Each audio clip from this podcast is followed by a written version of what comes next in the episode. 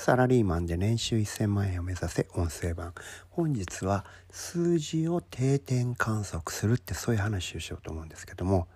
えー、ビジネスにおいてはですね何かの数字って必ず成果のね、えー、計測するためにあるわけですけどもこれね非常に大事なことは同じ切り口でその数字を観測し続けるってことですよね。たまたまうまくいったたまたまダメだったってそのピーク値っていうのはねあんまり当てにならない。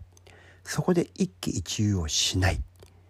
それよりもいつもの数字からあがそのクリアできてるのか。偶然たまたまラッキーってねそういったものを、えにこう注目しちゃダメなんですよね。もちろんビジネスですから運があってねたまにフロックでうまくいくこともあればアンラッキーでダメなこともあるわけですよ。そこに一喜一憂してもね疲れるだけですよね。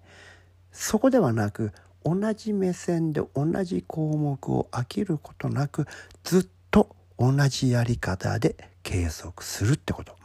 これを英語でトレンドっていうわけですけどもねでこれがどうなっているのかっていうことをじっくりウォッチするっていうことが大事なんですよね。でこれが、えー、あなたのビジネスの未来を予測するための指針というかね、えー、物差しになったりするんですよね。特にこのトレンドの切り替わりっていうのは要注意でそれはね切り替わるだけの理由がどこかにあったということですよ。今まで数字が右肩で上がっていたのに急に右肩の上がり方が弱くなってきた角度が、えー、平らになってきた何か理由があるんですよ。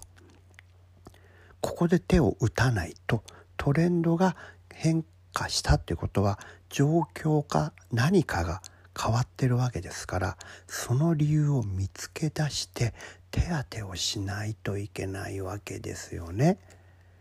それはね同じ数字をずっと定期的に観測しないと見つからないんですよ。ところが人間っていうのはピークのねいい悪いってものについ目がいっちゃうんですよ。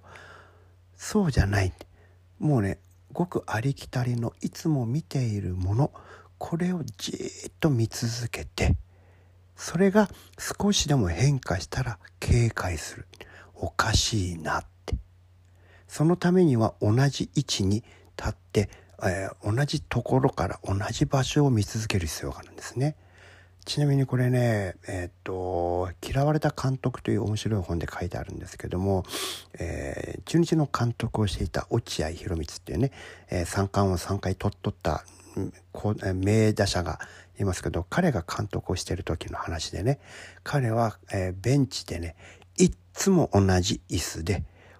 に座ってで同じ方角度から選手をずっと見ていたんです。そうするとね選手の動きがどれぐらいいいのか悪いのかが毎日の比較でわかるんですよね。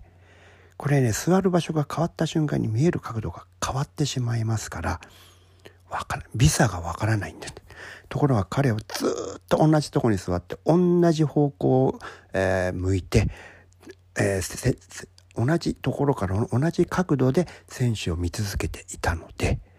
えー、その選手のね動きのいい悪いというのがこう定点観測できるんですよね。でそれでそのトレンドが下がるとあこの人はもうちょっと足腰が弱くなったんだな今までならあと一歩で追いついていた打球が追いつかなくなったんだなとかわかるんですよ選手の衰えが。それで、えー、レギュラーを外された